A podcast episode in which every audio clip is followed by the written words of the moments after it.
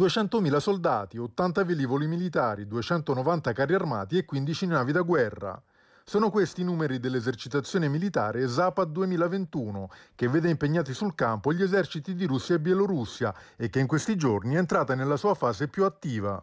Le esercitazioni tra Russia e Bielorussia non rappresentano certo una novità, ma l'edizione di quest'anno spicca sia per il numero di personale e mezzi militari impiegati, che ne fanno una delle più massicce nella storia recente del continente europeo, sia per le ricadute sui legami politici tra Minsk e Mosca, sempre più stretti. Nel 2020 l'opposizione al presidente bielorusso Alexander Lukashenko ha infatti contestato per brogli la sua ennesima vittoria elettorale, scatenando proteste di piazza presto represse con violenza.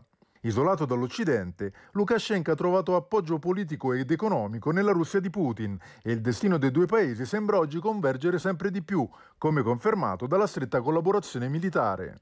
Zapad 2021 ha sollevato non poche preoccupazioni nei paesi del fianco orientale della Nato, come Lituania e Polonia, che parlano di possibili provocazioni e accusano Mosca di poca trasparenza nella conduzione delle esercitazioni.